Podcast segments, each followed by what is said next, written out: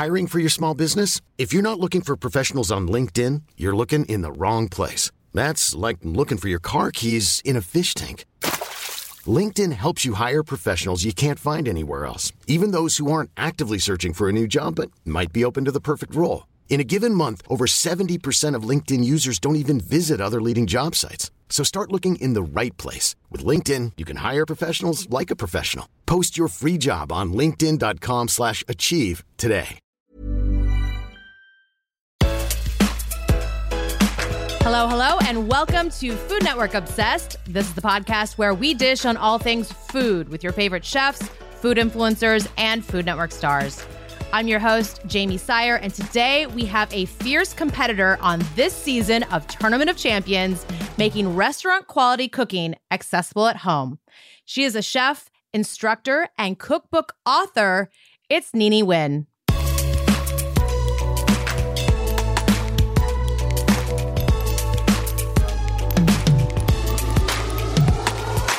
Nini, welcome to the podcast. How have you been? I've been really well. Thank you for having me. I've been doing a lot of different things. Yes, you sure. have. Yes, you have. Yeah, I worked with Eric Adjepong recently. We were reminiscing about Ilene Brewfest, which was almost exactly four years ago. And as you kind of just alluded to, you have been a busy lady since then. And I'm so excited to dive into everything that you've been up to. But first of all, congratulations on making the qualifiers for season five of Tournament of Champions, which premieres this weekend. What was it like? Competing for a slot in the East Coast qualifier? I would have to say it was scary at first, but it was so much fun. Yeah. I've never competed in that kind of way. And the randomizer is evil, like equal parts evil and hilarious. like, I'm like, am I really doing this? Is this really? And then you have to go. Yeah. And, but it was so much fun. I think it's like kind of a dream. I've mm-hmm. watched Food Network all my life. And so it was really surreal, but it was, it, I got to meet so many cool people and it was just a really terrific experience. Was that your first time meeting Guy? Yes. What were your impressions? Oh my goodness. He has the best memory. Yeah. oh my goodness. Like he's such a kind person and he's pretty funny. Yeah. yeah. and you mentioned the randomizer. So I can assume that that you feel that it is just as daunting as it looks on TV. When you're sitting comfortably on your couch watching something, you're like, "Oh yeah, I'll totally do this, this, this." When you're there with like an audience and just like all the lights. You're mm-hmm. just like a deer in headlights, and you're just like, what is happening to me right now? well, we are so excited to see you compete and see how far you go. What was the one lesson that you took away from the entire experience? Don't plan anything. Really? like, I think when you go in, I guess like every chef has like their like like recipe not recipes, but like a list of things that they do really well. Mm-hmm. And you could have that, but you have to be very nimble mm. when competing on this, like, I don't know. This format, yeah. Yeah, this format. I'm like, it's not a game. Definitely not a game. It's a competition. Fierce competition. Yeah, it's crazy. And I think it, everyone's gonna at least I hope I'm I'm entertaining. I have a feeling you will be.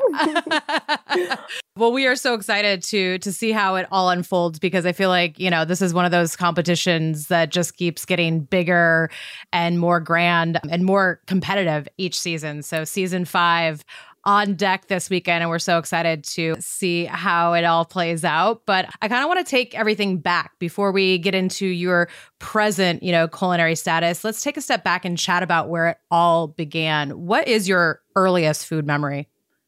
I would say my earliest food memory is, of course, it's going to be like super cliche, but it's with my grandma. Surprise. Yeah. like every chef. But I think it was going to the farmer's market with her. And when I say farmers market, I'm not thinking like cute Union Square farmers market. I'm thinking like unregulated, just like Vietnamese people, ice on the ground with like tons of seafood and vegetables. and a butcher and everyone's just yelling. Like it's not like it's not like calm, but going to the farmers market with her and buying things and she was always very particular. She had really high standards and and then making like a meal with her for the family on the weekends. We would always make something special. Hmm. I think that's probably my earliest food memory. Is there a particular maybe like meal or recipe or dish from your grandmother that you find yourself kind of recreating or incorporating into your culinary creations today? Yeah. Well, my grandmother is a very talented cook and she is really good at pickles. But I think another thing that she used to make that she would sell at the markets were these like rice, like steamed rice crepes called mm. And um and luckily I got to like sit and practice. She showed me how to do it. She like you steam it on a piece of fabric. Oh, okay. And so she sh- she sewed a piece of fabric just for like my pot. Oh. And we got to like spend a weekend making it. And I think that is my one of my favorite things and it's such a to do it the old school way is so old school and like kind of hard, but it yields the best, the thinnest crepes. You talk about these Vietnamese roots and these memories and but you're also a New Orleans native where there is, you know, quite the Vietnamese community there. But I imagine that the the culinary influences are very intertwined between, you know, your Vietnamese heritage and also Creole cuisine. Can you kind of share some vivid early memories or experiences that that stand out of that? Yeah, I think I talk about this a lot. And uh, as an adult, I try to map out like the reasoning of like why Vietnamese people came to New Orleans, mm-hmm. particularly. Mm-hmm. And it's because it reminds them of home. From the climate, it's hot. From the architecture, like in some areas of Vietnam, it looks like France. Mm-hmm. And in mm-hmm. New Orleans, it does too. So there's some familiarity. But I could think of like Cafe Du Monde coffee. That mm-hmm. is the coffee of Vietnamese people. Like we make our um, Cafe Sua Da, which is our Vietnamese coffee with sweet condensed milk mm. on ice with Cafe Du Monde coffee. Beignets is like one thing that we really love, and that's the cross. Like we have ours with sesame seeds. I feel really lucky that I have two different types of cuisines that I could really pull from. I feel like that's kind of my unique style now that I'm like a chef and I've cooked for a while now. And that, I think that's what people know me for. What What was the moment though in your life where you kind of felt this pull towards cooking professionally?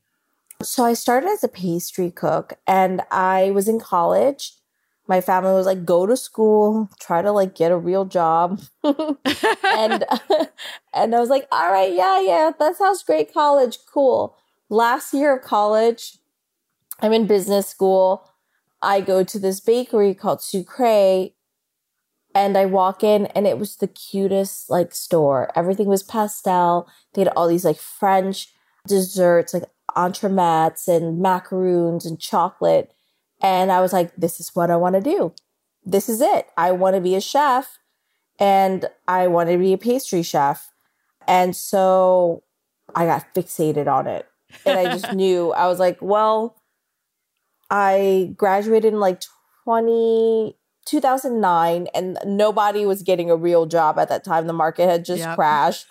I was like, I'm getting paid more to like serve tables than I would an entry level in marketing. And so I was like, sure, I'm just gonna, I'm just gonna go for it. I did, I grad, I finished college because I, I was so close. I was like, mm-hmm. I'm gonna do this for the family. and then I'm gonna go and I enrolled in culinary school for a semester in New Orleans. And then I quickly learned that I didn't have to really go to culinary school. It's not a waste of money, but if you really love cooking or if you really want to learn how to cook, go work at restaurants. They'll pay you to teach you how to cook. and you can pick who you learn from. And mm. I think mm. that's what where like I think my like 22 year old self, I was like, thank you for making some really good decisions. And I had no clue. I, I didn't know what I was doing, but I was lucky and I knew what I wanted and I worked for really good people.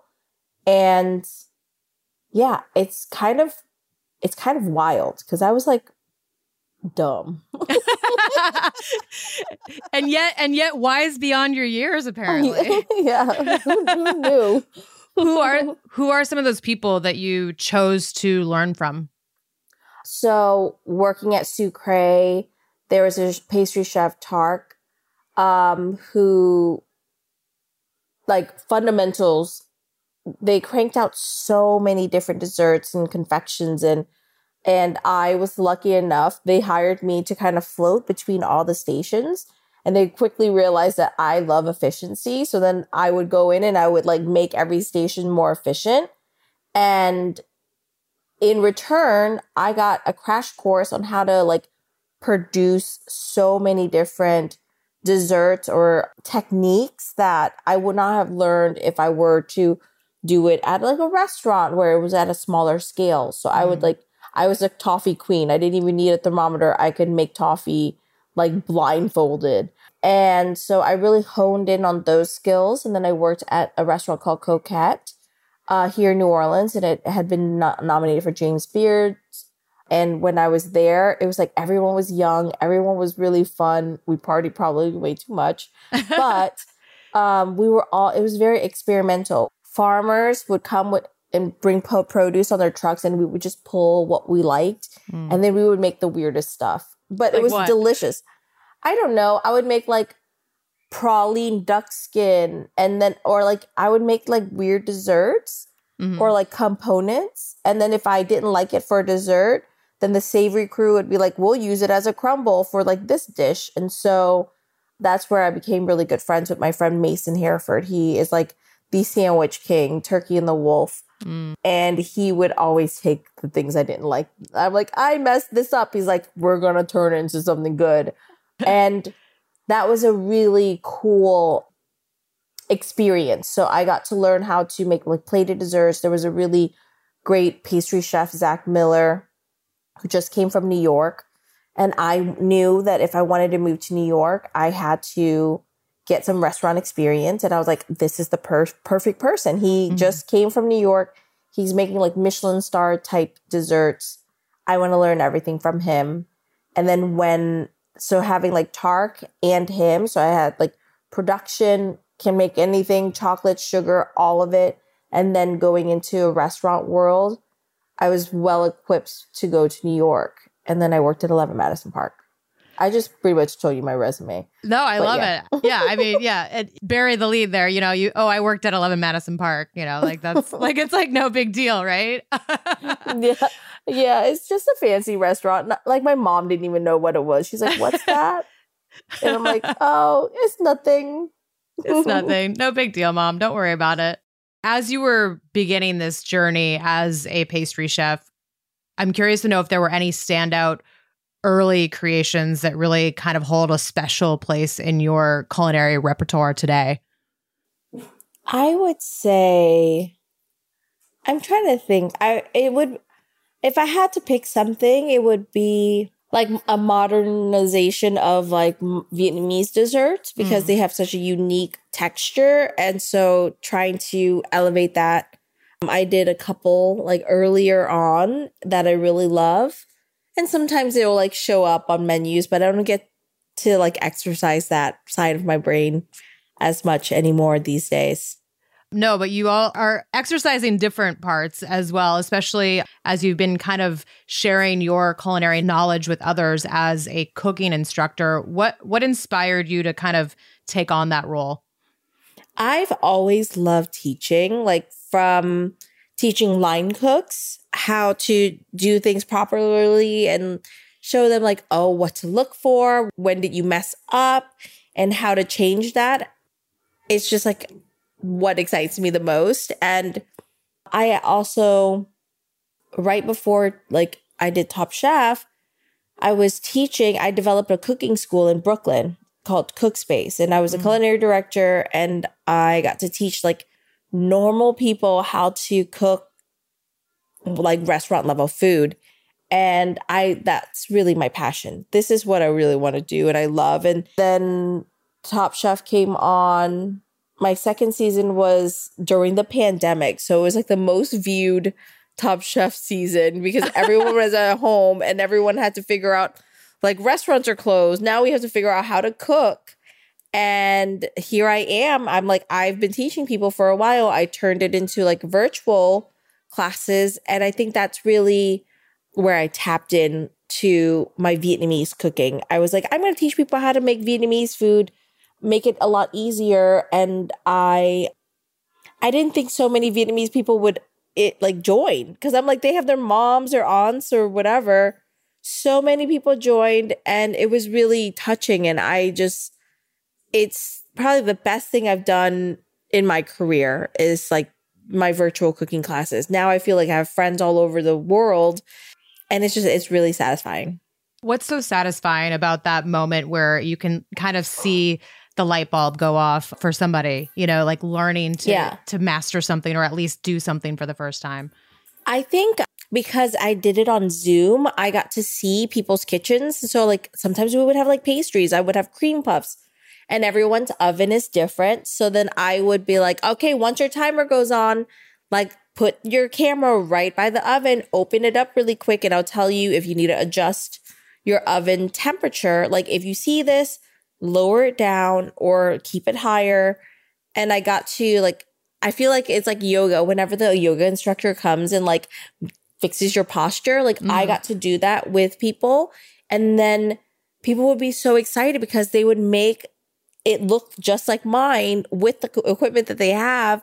And so then everyone would post it and they're like, You made that? And so, like, and I just, I don't know, it's just so satisfying getting people really excited. Coming up next, we learn Nini's secret skill and her sound advice for anyone starting out in the kitchen.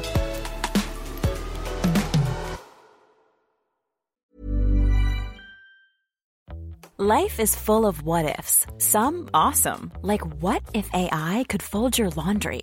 And some, well, less awesome, like what if you have unexpected medical costs? United Healthcare can help get you covered with Health Protector Guard fixed indemnity insurance plans. They supplement your primary plan to help you manage out of pocket costs. No deductibles, no enrollment periods, and especially no more what ifs. Visit uhone.com to find the Health Protector Guard plan for you.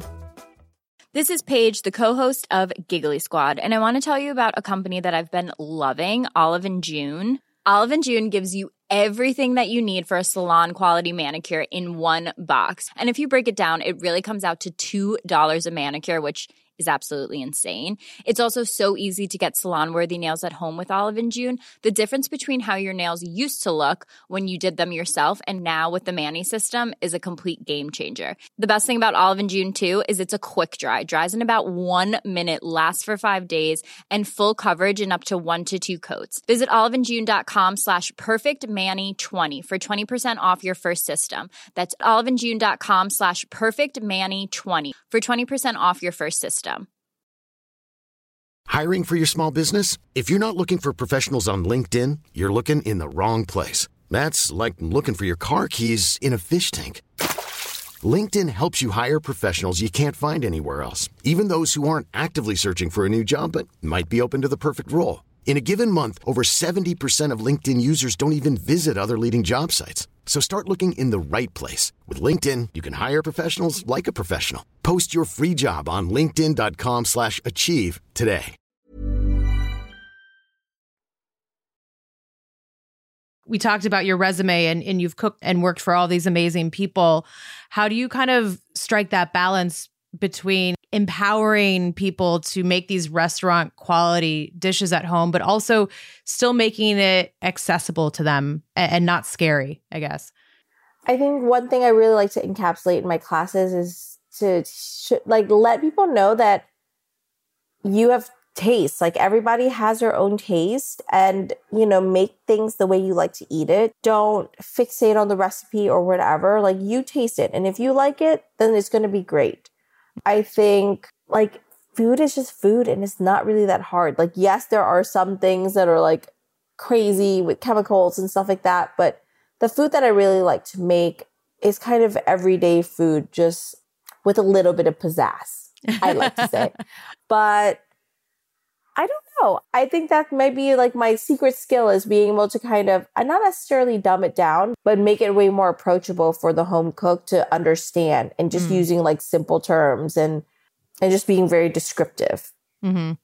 I mean, if, if there's somebody out there listening right now that's, you know, hesitant to, to get in the kitchen and, and really, you know, try their hand at cooking, what advice do you have for just starting off and building that confidence? I would say I had a whole like cooking with confidence like series, but I would say that I would just experiment. What's the worst that can happen? You can experiment. If it doesn't taste that great, it's still going to be edible and it's going to be fine. I think the more you practice, the better you'll get. And I used to make really disgusting things as a kid. Like when I first started cooking or trying to cook, oh man, I felt bad for my parents. I'd be like, look what I made, y'all. And, like, and sometimes it would be good. Some and that's like what kept me going. But sometimes it would be real bad. And I and you know, I would be like, I'm not gonna do that again.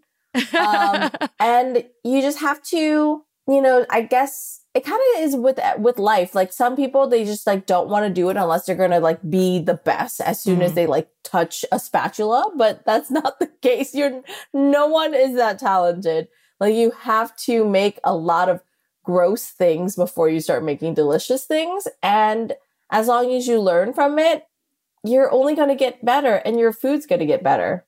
Absolutely. I'm I couldn't agree more because I think even if you've been cooking for a long time, you can still make one mistake and it's, you know, it's gross or it's not as good as, you know, like you were hoping it would turn out, but I think that that's good advice to just, you know, keep going and and see what happens. You know, as my as my boyfriend likes to say, you know, break things and then put them back together, kind of thing. Yeah, I I mean, I've been cooking for a long time, and sometimes I make some gross things.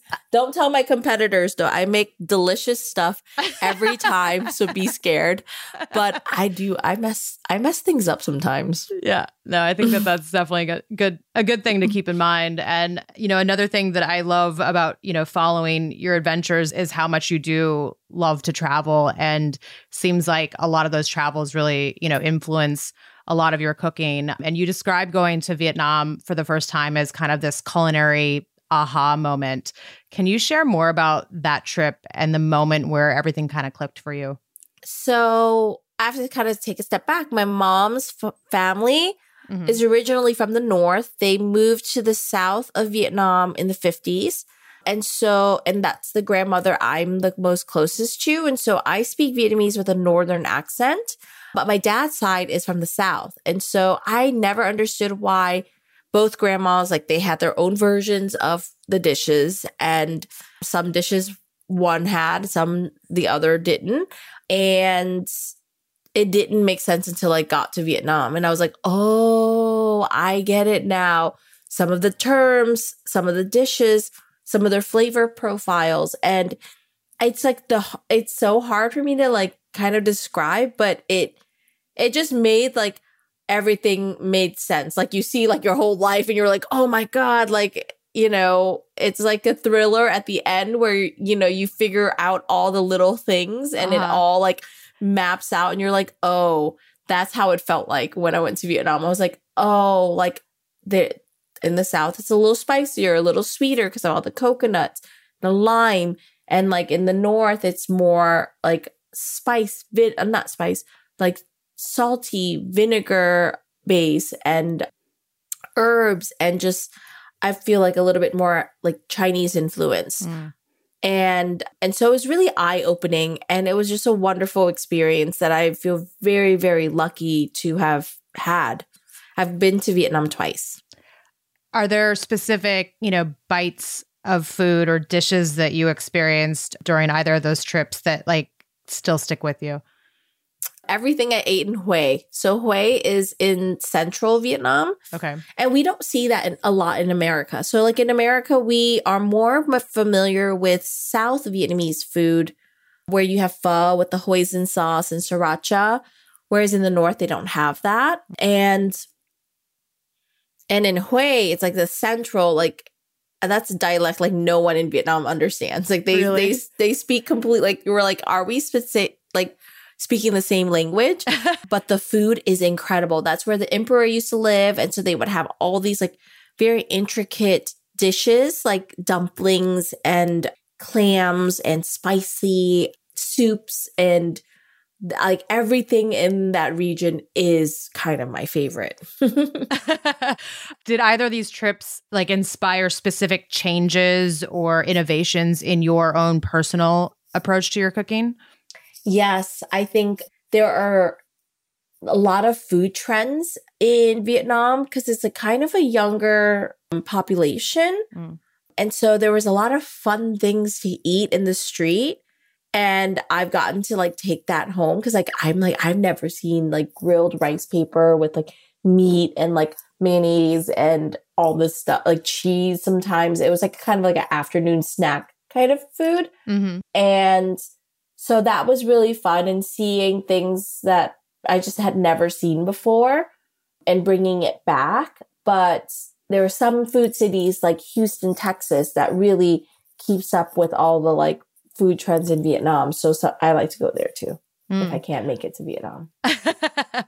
well, speaking of which, we are thrilled about your upcoming cookbook, Dac Biet. And for anybody who is not familiar, I guess, first of all, can you share what that means in Vietnamese and why you chose it for your debut book? Yeah. Dac Biet means like it could mean a, a, variety of things. So what you most people might see if they've ever eaten pho, pho biệt is pho with everything. So it could mean with everything. It could mean the special. It could mean distinguished. So like if you wanted to elevate something, this is the more premium, more biệt version. And then in Vietnamese American slang, it's like if you're being extra, you're being biệt and so so I felt like it was like everything that encapsulates me. Like I am Dac Biet. I am as Dac Biet as you can be. And I think that my food is also very Dac Biet. And so I'm just very happy that I got to have like a Vietnamese title because like I don't think it fully registers when you see Dac Biet. Like that doesn't really necessarily scream like that's a Vietnamese cookbook. I mean, what what inspired you to embark on this cookbook journey in the first place? It it was really the the Vietnamese people who came to my cooking classes. Mm. I would always ask like why why did you come or or people would ha- like pour so much love to me afterwards and they're like it was either like they might have lost their parents or they have a language barrier or their parents won't teach them because they want them to like better assimilate into this country but everyone wanted to have a connection with their heritage and a lot of the Vietnamese cookbooks that you see in the bookstores are all in English. They don't really ha- have the Vietnamese titles. And I thought that was very important to, to make sure that like the dishes that I made are tied to like our heritage. And if they didn't, then it doesn't have a Vietnamese title, but you know, I don't know how to say jambalaya in Vietnamese. uh, but but I felt like it was very important and I I think just like the language, a lot of Vietnamese Americans don't speak Vietnamese I anymore. I want to keep it alive. And so a lot of the dishes that you might see are very popular dishes, but then there's also like the like Tuesday night your mom's lazy meal. Like I have those kind of meals in the book too, and I think it's because we've all kind of had like similar I don't know. There's like one where I'm thinking of it's like steamed cabbage and then like a soft boiled egg with like a fish sauce, dipping sauce, and like you eat it with rice. And it's like the easiest, cheapest meal, but everyone's mom's made that when she was like too tired and she's like i can't i can't make dinner like this is dinner and yeah i i it's really to just make sure vietnamese food doesn't die yeah i mean you mentioned jambalaya as well so i guess safe to assume that there's there is a, a blend of what we were talking about earlier some vietnamese and some new orleans cooking is there a specific dish that kind of encapsulates that for you in the book yeah. I mean, it's hard. You know, I come from New Orleans and I mm-hmm. could not not of course. sneak like a little bit of New Orleans in. So like and like Viet Cajun food has become so popular as of recent. So so I do have like a Viet Cajun boil and then I have a jambalaya, like a seafood jambalaya with that tastes like both. It tastes like jambalaya, but then it's like lemongrass and Thai basil mm. and like very Southeast Asian. And so it's pretty there's some nods, you know, like we have like a po' boy, banh mi bread. They they're very similar bread. So Mm. so there's like a cross between that too. It's mo- majority a Vietnamese cookbook, but in the eyes of someone who grew up on the Gulf Coast. Okay. I love that. I, I wanted to ask you about your nails as well, because I know that that was, you know, an aspect that you really wanted to include in the book. Why was that so important to you? I think I wanted it's this book is really like to me a celebration of Vietnamese culture and like the Vietnamese American culture, like what I know, what I've grown up with, and the industries that Vietnamese people in America really kind of dominate, I guess. Mhm. Is the nail industry and the seafood industry. So, like half of my family, my grandma shucked oysters, my uncles made crab traps, my dad deep sea fish. So like there's like the seafood side and then my mom, my aunts, my grandma, my dad's side, they all do nails. and and it was something that we were really kind of ashamed of. You didn't need an education, but it made a decent living and everyone kind of taught each other how to do it and like open their nail salons. And I think that it's so mainstream now to have like the coolest nails and all this stuff. And I really don't think that we should be ashamed of it. Like I always thought if I didn't finish school, there was always nails that I could do. Luckily, I found another job that my parents probably Another like, artistic, you know, Yeah. field. yeah, but the but I, nails are really important, and I kind of want to scream and shout and say like we don't need to be ashamed, and it is a, like artistry, and we should be really proud that this is kind of our contribution to like mainstream culture, and it's like having really cool nails. I have really cool nails right now. It's for Lunar New Year. Y'all can't see it, but I have like dragons and lotus flowers on my nails. And it's just, it's kind of cool to see the thing that like my mom was so ashamed of be cool to Mhm. do and like celebrate it. And so I, this is a book to kind of celebrate her. That's amazing. Do you do your own nails or or do you have friends or family take care of that that portion? I don't do my own nails anymore. And I'm too particular I'm too particular to let my family do it because they're gonna be like, I can't stand when Nini comes. but um, so I pay to get my nails done now. My mom's always like, you should come here and I'll do it. I was like, no, because then if I'm like, it's crooked, she's gonna be like, no, it's not. Your finger's crooked, and then we're gonna have a fight. So for the sanity of our and our, to save our relationship, I do get my nails done with my friend Jane. She does my nails and she does crazy stuff. well, I'm I'm excited to see all the all the imagery in, in the cookbook of that, but also the food. Do you have any recipes in the book that you're you know particularly excited for readers to try? I mean, I like all of it, really. I think I can't, like, there, I guess I should have prepared for this because this is always a question like, is there a recipe that you love the most in your book? And I'm like, I love all of it. Probably like your children, yeah. yeah, I do. I think if I really had to pick one, it would be like my comfort food. Whenever I would come home, it's the most simple dish that you can make in like 30 minutes. I actually, I think you might have made it with me on On one of the zoo, is it the beef rib?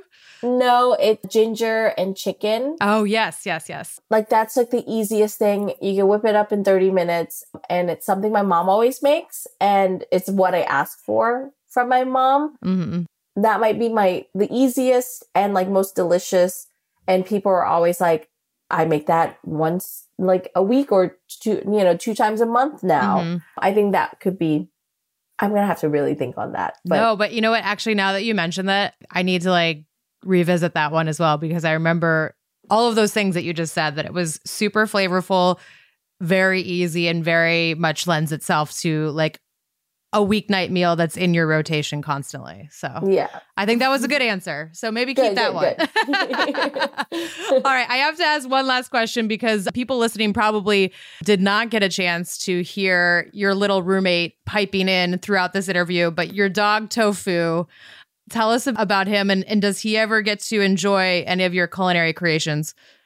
Tofu is four years old. He's a white, crusty eyed dog who barks too much, but he, he, he actually hates when I cook. Really? Like, this is like where my feelings get hurt the most is, you know, everyone's dogs always, like they're, they're always like right at your foot, you know, when you're cooking because they want to eat. Tofu hates it. He hates when the, like, I'm cooking anything if the stove's on, he will move to the other room and like, or the furthest room, or like by the front door when uh, we were in our like New York apartment. And I would take it so personally. I would take it so. I'm like, what kind of dog is this? He doesn't even want to eat my cooking. And he's like, if he only knew his mom was a chef, right? He doesn't. If he only care. knew how good he had it. I know. he does not care. All right. Well, tofu is not like your food, but I'm sure everybody is going to be so excited to dive into this cookbook and start enjoying all these creations, even if tofu is not a fan. So, congratulations on the cookbook. We're looking forward to seeing that come out and, of course, seeing how you do on Tournament of Champions. We're going to finish things off with a little rapid fire round, and then we have one final question for you. All right. Rapid fire questions. Secret to the perfect martini. I am martini me. I would say for me, I'm a gin martini. I like it dry. It's only my martini is only two ingredients and it's a Japanese vermouth and a Japanese gin, Roku, and then Bermudo, I think is what the vermouth is called, but it, that's like to me my favorite combo for the martini and a twist. Yes. I'm not I love olives, but I don't like an You olive want a in twist. my in Yeah. your I love Yeah. it. I love Roku as well. All right, describe the randomizer in one word. troll. It is a troll. It's a troll. I was like, I was like hilarious. No, but like trolls can be funny. That's actually a really great word. Favorite song on your cooking playlist? Right now, probably anything Bad Bunny Okay. or Bad Bunny. this is what my friends would always say. But yeah, your go-to comfort meal. I. It would be a. This is a weird dish, but it's something my grandma always makes whenever it's in season. But it's eggs, like fish eggs, in the sack, mm-hmm. simmered with caramelized like pork belly. Okay. and mustard greens. Like that's my death row meal. Yum. I love that. Okay, well that might be part of your last question as well, but we'll get there in a second. Easiest pottery project for beginners. I love that y'all know that I did pottery, but I would say hand building, like making plates. Just like if you could make a sheet of clay, you can make a plate. Hmm. All right. Favorite New Orleans spot. I just recently went to like an old institution. It's called Clancy's, Mm-hmm. and it's just like a neighborhood New Orleans, New Orleans restaurant, like a really, and it's so good. I went the first time in December, and now I'm like mad that I didn't go sooner. But that's probably my favorite spot right now. All right, I'm putting that on the list for my next trip. Go to sauce. Go to sauce, I guess it would be Nuoc Mam. Nuoc Mam Cham is like what most people know. It's a Vietnamese condiment with like lime, chilies, Mm. garlic, sugar, and fish sauce. And it's literally our ketchup. Like we put it on everything. But but like way better than ketchup. So yes, so better than ketchup. I mean, I like ketchup. I'm team ketchup. I mean. I love ketchup mean, also, but yeah. I'm team like any condiment really. but, but but that's if the one. I, yeah, that's the one. It goes well with everything. All right. Okay. Our final question. This is the question we ask everybody at the end of our interviews here on Food Network Obsessed. And that is what would be on the menu for your perfect food day? So we want you to take us through, you know, breakfast, lunch, dinner, dessert. This question has no rules. So obviously, calories don't count. You can travel, you can time travel, you Mhm. can do whatever you want. We just want to hear if there were no restrictions, what your ideal food day would look like. Okay, I would wake up and probably have pho. Pho is actually a breakfast, Breakfast. food, Mm-hmm. and it's like if I'm hungover, I want pho. Like, do not talk to me until I have pho. It's like it's a very soothing, healing Mhm. soup. So, pho for breakfast. If I were to really have lunch, it would either be like a bowl of really delicious pasta Mhm. or a po' boy, a shrimp po' boy, to Okay. be exact. Eh, dinner, It would probably, I don't know. This is hard. It's like, I'm like, I want Mexican food or mm. Mexican food. Well, you can have you can have, you have multiple things. Again, there's no I rules, know. so you can kind of roll a bunch of things into one if you I want. I wish you could eat everything. I can't pick because I'm also a very indecisive person. But same. But I would say, I mean, I I love Vietnamese food, so I would probably just have like a traditional Vietnamese meal where it's like rice is our base. Like everybody has a bowl of rice, and then we have like a meat a fish, a vegetable, a soup, some pickles, and it's just like you are your own chef and you get to like pick and choose what your next bite is. Like to me, that is the best way to eat. And I usually eat way too much in like a good way. Yeah. And then for dessert, I would have a creme brulee. Mm. I'm simple. Perfect. Yeah, simple, sweet, little sweet ending to a perfect day. So thank you so much for sharing that and for sharing your story. And again, best of luck with all of your exciting endeavors this year. Thank you so much. Thank you for having me. This is so much fun, and I can't wait for everyone to watch. You can check out Nini on Tournament of Champions starting February 18th on Food Network. Make sure to follow us wherever you listen to podcasts so you don't miss a thing. And if you enjoyed today's episode, please rate and review. We love it when you do that. That's all for now. We'll catch you foodies next Friday.